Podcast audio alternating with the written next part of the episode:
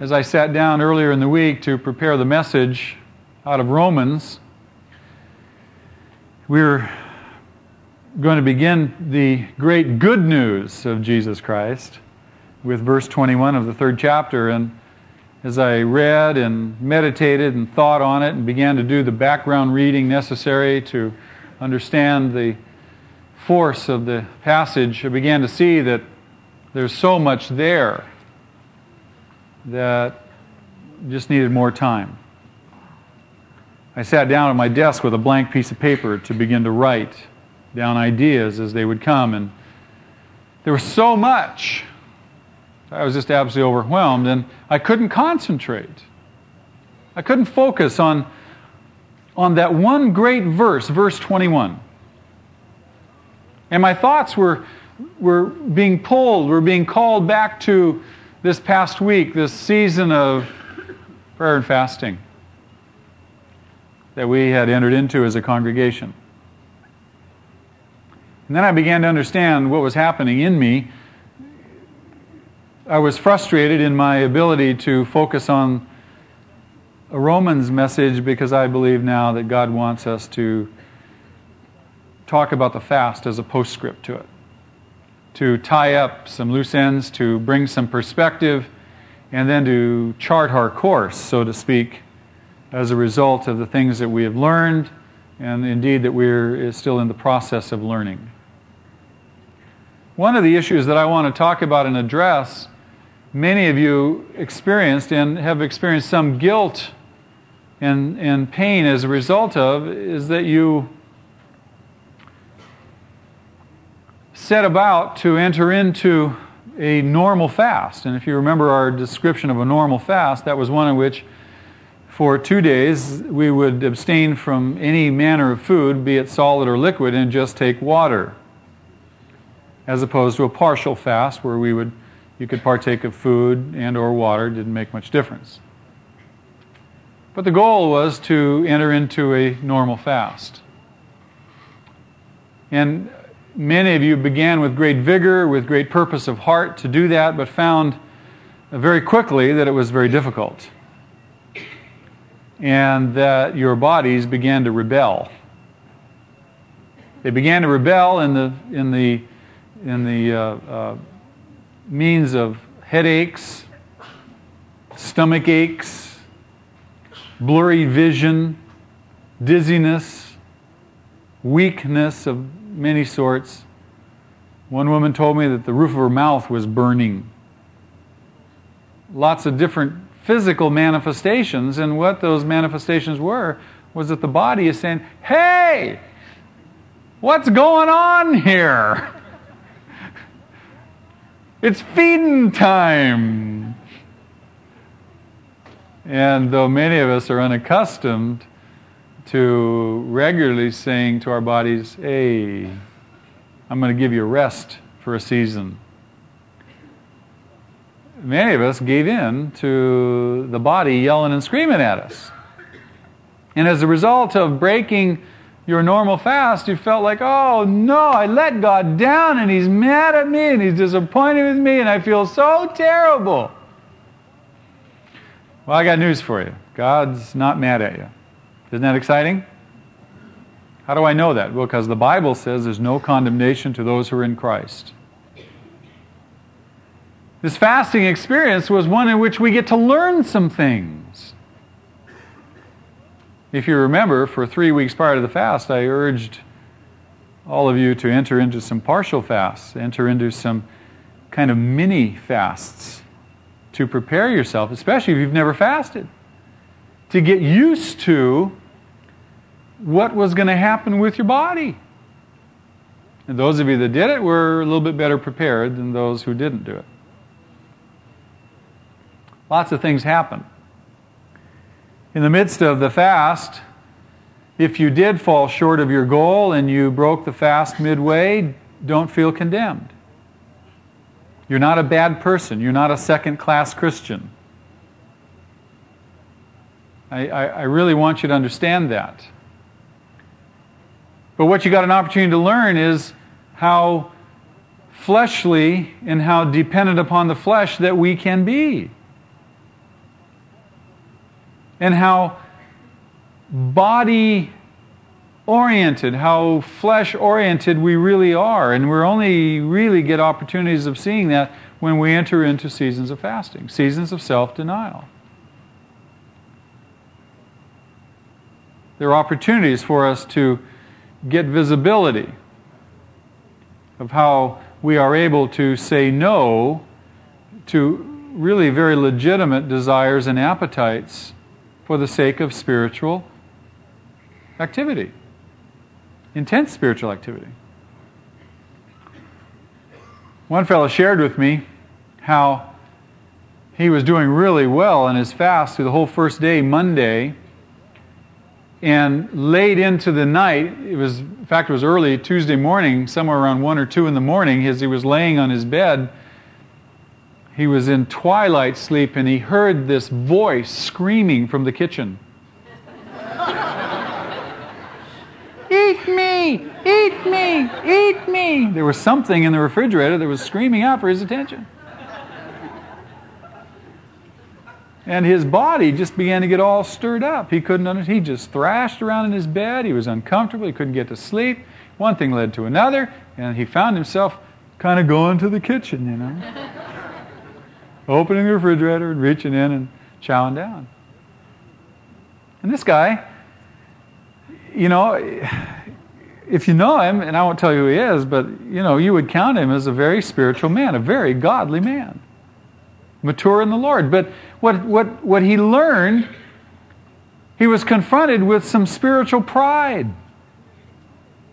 As he broke his own fast and as, as he lamented over it, he realized that he was being very prideful.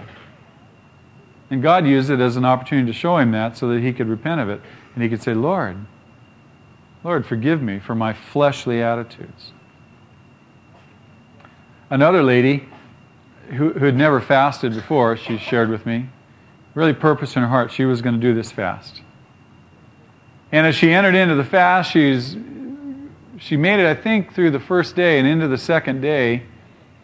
Uh, she was in, uh, she's a, an executive uh, business person with a lot of responsibility and so forth. And she was in a, a, a very important meeting in her company with, her, with respect to her work. And it was a, it was a, a, a long meeting, some four, four and a half, five hours. And it was in the afternoon, and they catered in lunch. Right? And so they brought in this big, big old table, big old trays of all this catered in food. You just smell it. I mean, you can smell it right now, can't you? Whew, smells good.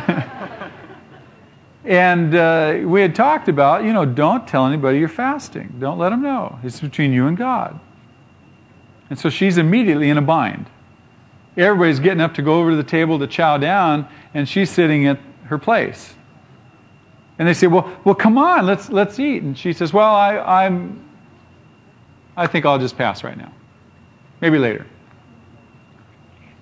She found herself throughout that meeting getting up from her chair and going over to that table three separate times, picking up a plate, standing before all that food, and saying no.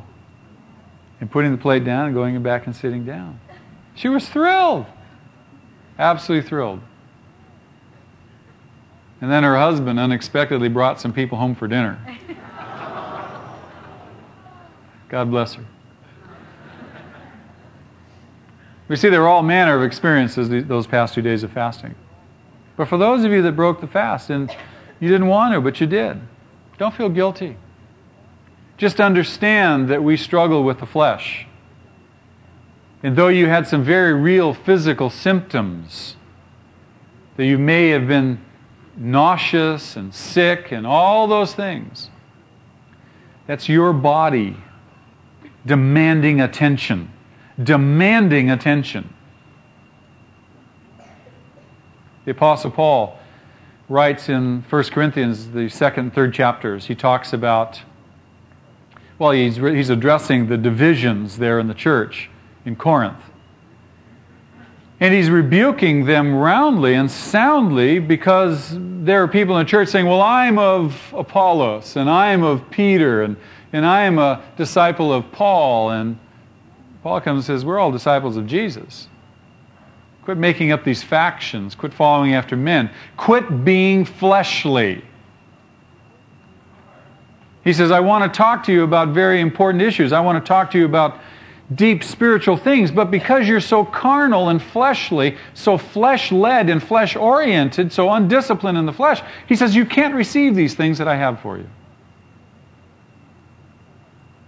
That's a paraphrase of that passage. You can read it on your own and, and see what he says verbatim. But that's the, that's the heart of the passage. And when we enter into a fast, we get firsthand opportunity to see how fleshly we are and how body oriented we are. Not body of Christ, body of self. How the physical is there and presents itself and demands satisfaction in some very strong ways. And what I want to urge you to do is on your own enter into, begin to make fasting a regular part of your Christian life. So that you begin to develop the discipline, begin to develop the practice in your own life of arising above the flesh, of being able to say, down flesh, of being able to say no to, again, very legitimate appetites and desires for the sake of short seasons of very intense spiritual activity. And as we begin to develop that ability to discipline the flesh, to not be body oriented, body led, but be spirit led, then in other areas of our life where we begin to trip up or we have difficulties in saying no, we will begin to have developed the discipline of saying no to those also desires and appetites. Does that make sense to you? It's a process of learning. You say, well, is fasting for everybody? I think so. If we look into the, the uh, Gospel of Matthew, we looked last week in the sixth chapter, when Jesus teaches the Sermon on the Mount. In the very context of that preaching, he talks about things that ought to be normative to the Christian experience. He talks about giving, doesn't he? And then he talks about prayer. And I think that every one of us would agree that giving and prayer ought to be normal parts of the Christian experience, Christian life, normal, regular practices. And in that same context, he goes on and he includes fasting. And he begins the very the section on fasting with the word when. He says, when you fast. I think there's a presupposition there that, that his disciples, people who believe in him, people who are seeking out after him to follow him and obey him, are going to be people who not only give, not only pray, but are also going to fast on a normal basis. He reinforces that later on in the ninth chapter when Matthew writes, describes a discourse between John the Baptist's disciples when they come to Jesus and they say, How come your disciples don't fast like we do? And Jesus turns them and responds and he says, he says, Well, because the bridegroom is with them right now. He says, when the bridegroom goes away, then they will fast. But now it's a season of feasting. And that's a lovely picture of when Jesus comes back to get his church. At his second coming, how there will be no more fasting then either, but that there'll be great rejoicing at the great wedding feast prepared for the church, the bride of Christ. So, in the interim, between his ascension to heaven after his resurrection and his second coming, it's a time for his disciples to fast. That fasting ought to be a normal part of our Christian life. And as it is, and as we fast, and as we use those opportunities when the body begins to cry out for attention and acknowledgement and satisfaction, that we use the dizziness, we use the headaches, the stomach aches, the cramps, the nausea, all those things to say, God, help me. Lord, help me. Strengthen me. And you're not going to do it overnight. It's a process of learning how to develop this spiritual discipline, coming to grips with it. So enter in regularly into seasons of fasting. If you read the lives of any of the great, great saints of the church, whoever did anything noteworthy of accomplishment in terms of expanding the kingdom, you always note in their life, very characteristic, prayer and fasting. John Wesley, one of the great reformers, fasted two days a week regularly for years and years, and he required all of his associates, all the people associated, men and women, in, in ministry with him, in the early Methodist movement, to two days of prayer and fasting. He required it, it was mandatory. If you were part of his movement, if you were affiliated with the early Methodists, you had to fast on Tuesdays and Thursdays, or Wednesdays and Fridays, I forget. One of those two days. Charles Finney, we talked about him a little bit last week. You read his journals, you read what he records about the great revivals that the Lord worked mightily through him. He says prayer and fasting. Significant. John Calvin, Jonathan Edwards, all the great preachers and teachers of the past two centuries. The early church, when there were great times of spiritual renewal and revival, prayer and fasting was always a significant part of that. You see it over and over and over as you read and study church history. And so, indeed, in our own lives, it ought to be a regular part of our spiritual exercise, our spiritual experience. For the purpose of intense spiritual activity intensifying our focus on the Lord. When I'm hungry, my mind is brought back to the Lord. When I get a headache, my mind is brought back to the Lord. Because in the normal course of a day's events, very seldom do I normally focus on the Lord. Very seldom am I forced to cry out for His help and His grace and His strength in my life, except when I'm fasting. That's part of the normal human experience. So fasting is essential to us. Someone said to me Friday night, the service, when are we going to have another church fast? I said, when God calls it. In the meantime, you start fasting on your own. And you purpose in your own heart. Do your own business with God. God, what would you have me do? How would you have me fast? Once a week? Full day? A partial fast once a week? Twice a week?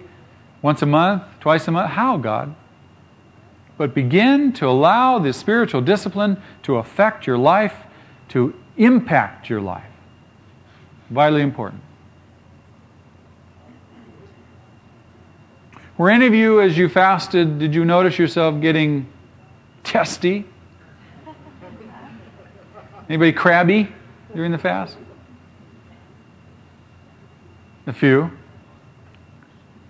as we had talked last week, that you, you could expect that as you weaken yourself, as you literally deny yourself and deny your body satisfaction, how there was going to be some real rebellion, there's going to be some things begin to surface in your life that God wanted to deal with, God wanted to heal, God wanted to free you of. Anger, old hurts, bitterness, resentment, maybe even some apathy towards a situation or a person. But these things would surface in the context of a fast. And you would find yourself wanting to excuse those things, wanting to rationalize them, wanting to write them off and say, well, I'm just hungry. It, you know, when you get hungry, you get crabby. That's right. But how well you deal with the crabbiness speaks of how strong you are spiritually, how well you are, are able to maintain and, and, and function. Sometimes people just lose it altogether. Again, a, an insight and understanding of where we are spiritually, how well, how well we are able to involve ourselves in these kinds of things and maintain uh, a sense of perspective and balance in our life an understanding of what really does control us down deep inside.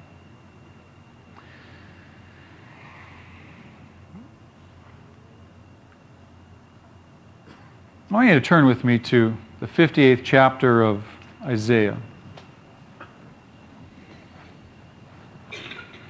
We looked at this passage last week, and I want to call your attention back to it because it has a bearing on a couple of things that I want to talk with you about this morning.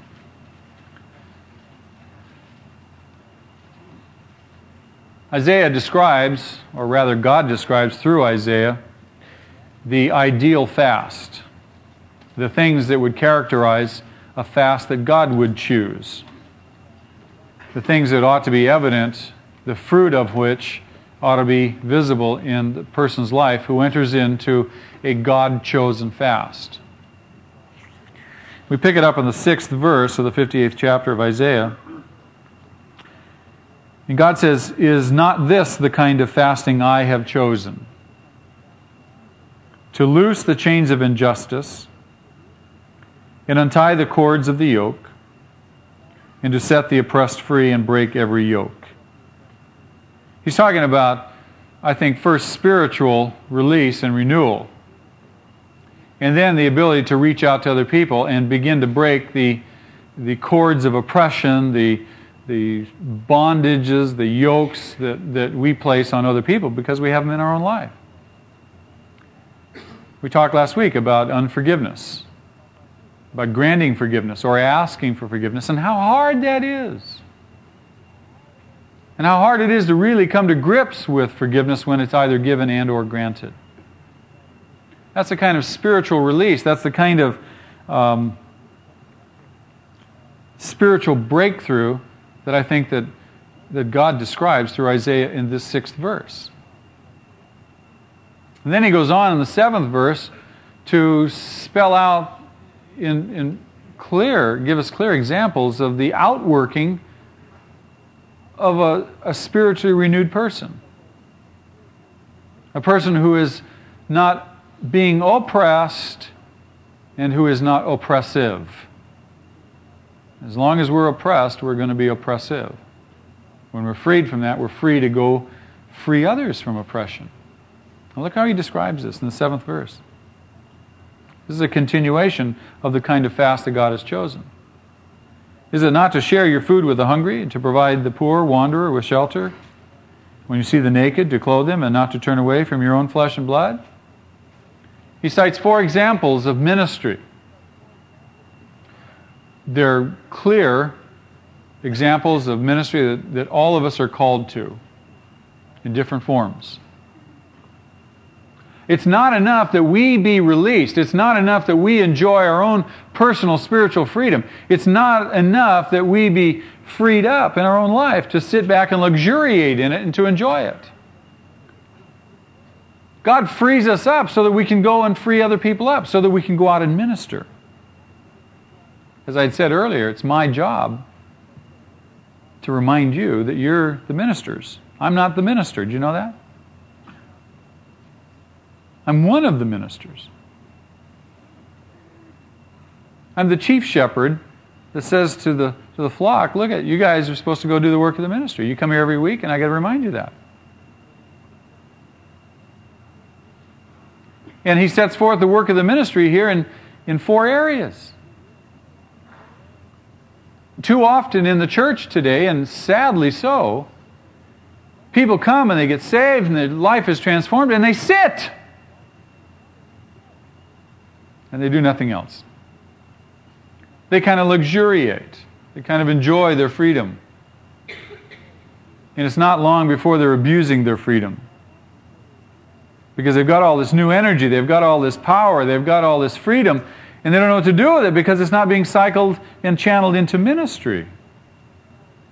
And they find themselves in trouble. They find themselves backsliding. They find themselves falling away because they've not become involved. But Isaiah gives us four examples of how we can become involved and how we can reach out and minister to other people. I want to give you two illustrations of practical illustrations of needs in our congregation.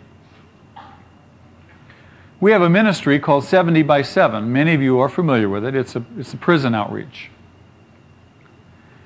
Many of you have participated in it at various levels. Lots, lots and lots at the level of the Angel Tree program over Christmas, where we distributed gifts to families, to children of inmates.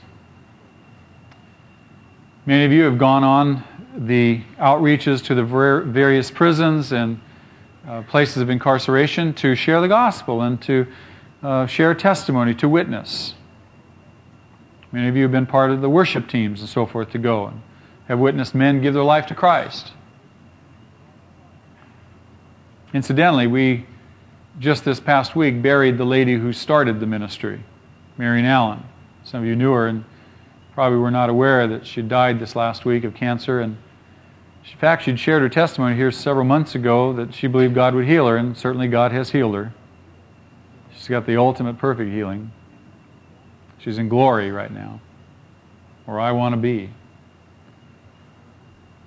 But we buried her this last week. And uh, we're thankful for Marion. We're thankful for, that God moved through her and gave her a vision for a, a prison outreach. But it's not enough that we send teams into the prisons to, to testify, to share the gospel, to encourage men. And, you know, we haven't even begun to address the women issue yet. We haven't even touched the women's prisons. We're just dealing with the men right now. But to see men come to Christ and get baptized, that's exciting and glorious. But it's not just evangelism. We're called also to what? Disciple, to follow up. And here's where the discipleship gets really, really difficult. There's a part of the prison ministry called the follow up program. And in that follow up program, we already have three men out of prison who are involved variously, some in, in living with people in our congregation who are being discipled and trained and, and taught new social skills, uh, given jobs, taught how to support themselves and integrate themselves in into society in a productive way. When, when men leave prison today, they leave with $100 and the clothes on their back and nothing else. And while some people would say, well, that's what they deserve, they should have known better, and they, they, they're reaping what they sowed, well, that may be the truth. They may be reaping what they sow. But that doesn't deal with the issue of how do we get these people integrated into society. The rate of reincarceration when someone exits prison, the rate of going back to prison is 80%. If you get out of prison, if you go to jail, and if you don't have a strong support network ready to receive you when you get out, the chances are 80% that you'll go back. Because you have no skills, no abilities, no support system to keep you out and to integrate you back into society in a productive, healthy manner. And so we have this aftercare program as a feature of our prison ministry. And we've got five people slated to come out of prison with no place to put them. Men who've given their life to the Lord, men who've heard the gospel, men who have heard how wonderful the church is. With no place to put them. Now, here it comes. I need you to pray. You see, I know, I already know, that God has equipped this congregation. He already has in place people gifted and equipped to meet that need. Now, I don't know who they are. I know a few of them. You can talk with Steve Garfield and his wife Janet back there they're one of the couples who have taken in one of the early three inmates living with them. And Steve is overwhelmed. He's promised two other people he'd help them. And I promised I'd help him. And I know that there are other people in our congregation, just like Steve and Janet, who are willing, who are understanding that God has called them. You just need to have visibility of the need because you're already willing servants, you say, Lord, all right, thank you. Praise God. Send me. Isn't that exciting? Now, I don't want to candy coat this thing for you. I want you to know that it's hard ministry, it's frustrating ministry. Discipling a person with, who may, in fact, have very little in terms of social skills, work skills, abilities to integrate themselves, very limited in terms of spiritual understandings. It's not a piece of cake. And I want you to talk to Steve after service just to get some insight, get some information.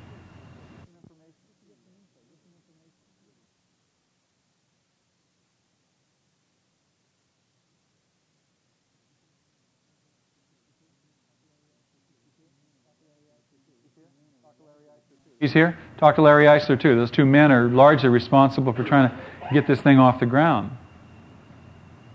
But they need help. Don't sit here this morning and say, well, I couldn't be involved because my circumstances are such that, you know, I have such a small house and apartment and one little room. Um, it's obvious that God wouldn't be calling me because I have no room. Don't let your circumstances dictate ministry to you.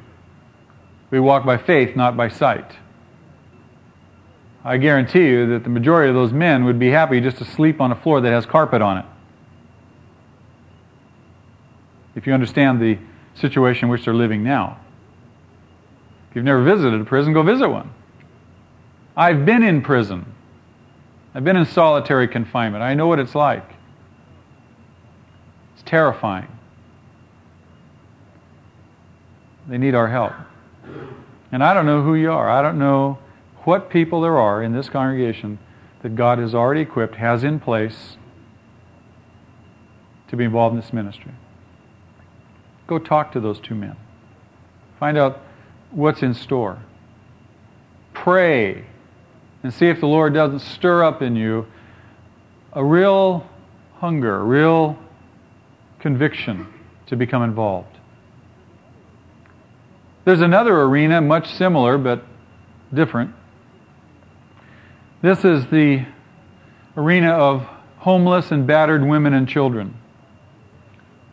I don't know if you're aware of it, we got lots of them in this community. I have a vision for a ministry to that group of people. There are more and more and more husbands abdicating responsibility as husbands and fathers more and more men who are falling down on their responsibility, walking away from families, beating up their wives and kids, and abandoning them. Women leaving for fear of their own life. It's a tragedy. And there's no place to put them. They're on the street. There are women and families and people in our congregation who are taking some of them in but it's very limited in terms of our capacity. And I absolutely refuse to succumb to the temptation to buy up and use property and houses to house these people because we're just entering into, in a deeper, le- a deeper level, an institutional mentality. We're the church. We're the ones who are to do the work of the ministry. It's real easy to buy some houses, to, to evict our tenants next door, and to use those houses to house people. But there's not going to be any real ministry going on in their lives. We just shuffle them off to another institution. The church is not an institution, it's a body. It's alive. It's gifted. It's dynamic. It's full of the Holy Spirit to impart to other people hope in their lives. And again, this isn't a very easy ministry. You can talk to John and Rosemary Woolheather about that. In fact, I've assigned John oversight of this. You didn't know that, did you, Rosemary? John neglected to tell you. Bruce Sheldahl is another man who's been working with the homeless, and he's brought in several of the women and their kids to our church and has, has provided them with clothes and food. Put a few of them up in his, his place so they could get a night's sleep. We need some, some folks to say, hey, God, use me. And again, it's not an easy ministry, it's a very taxing one. It requires great sacrifice, it requires great willingness on the part of the person involved to really go the extra mile, sometimes the extra two miles. But I think that these are things that are significant and indicative of people who are seeking after God. That they're not content with enjoying their own personal freedom. They're not content with just having God restore them and heal them. They're not content with just having God relieve them of their cigarette addiction or their alcohol addiction or whatever. They're not content with God just restoring their marriage. They're, they want to reach out. They want to do more. They're freed up for ministry. Just some thoughts. Please pray. Please take what I'm saying seriously. Please go before the Lord. Please pray and say, Lord, am I, am I to be part? If not physically, then as a prayer partner, as, as someone who can lend some kind of support, some kind of training. Maybe I have visibility of jobs, or maybe I can watch some kids. Maybe I can do something to help. Be praying. Would you please? Thank you. Shall we pray? Lord, we love you. But two short weeks and we'll be celebrating Easter. A great holiday on the church calendar. Time, Lord, of commemorating and celebrating and being excited for, for the greatest event ever in human history the resurrection of you from the dead. Lord, it's on that that we stand. Everything, everything, Lord, stems from your resurrection. If there is no resurrection, we have nothing to stand on. Lord, that's one of the great tenets of our faith, of our belief, that you did rise. Jesus, your word tells us that you went about doing good, that you were empowered to do your Father's will, to reach out to a sinful and a broken world and bring people to know you. And you didn't do it just with your words, you did it with your life, you did it with your body. And you have a body here now.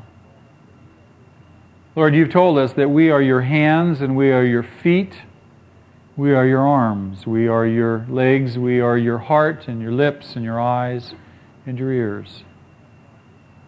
And just as you went about doing good, healing and restoring people, giving them hope, Lord, you reached out to the downtrodden. You reached out to those who were lost and hurting and broken, to those who had no hope. They had no place else to turn but to you. And Lord, you ask us to do the same thing because we are your body, because you live in us, each one, by your Spirit. Lord, lift our sights, I pray.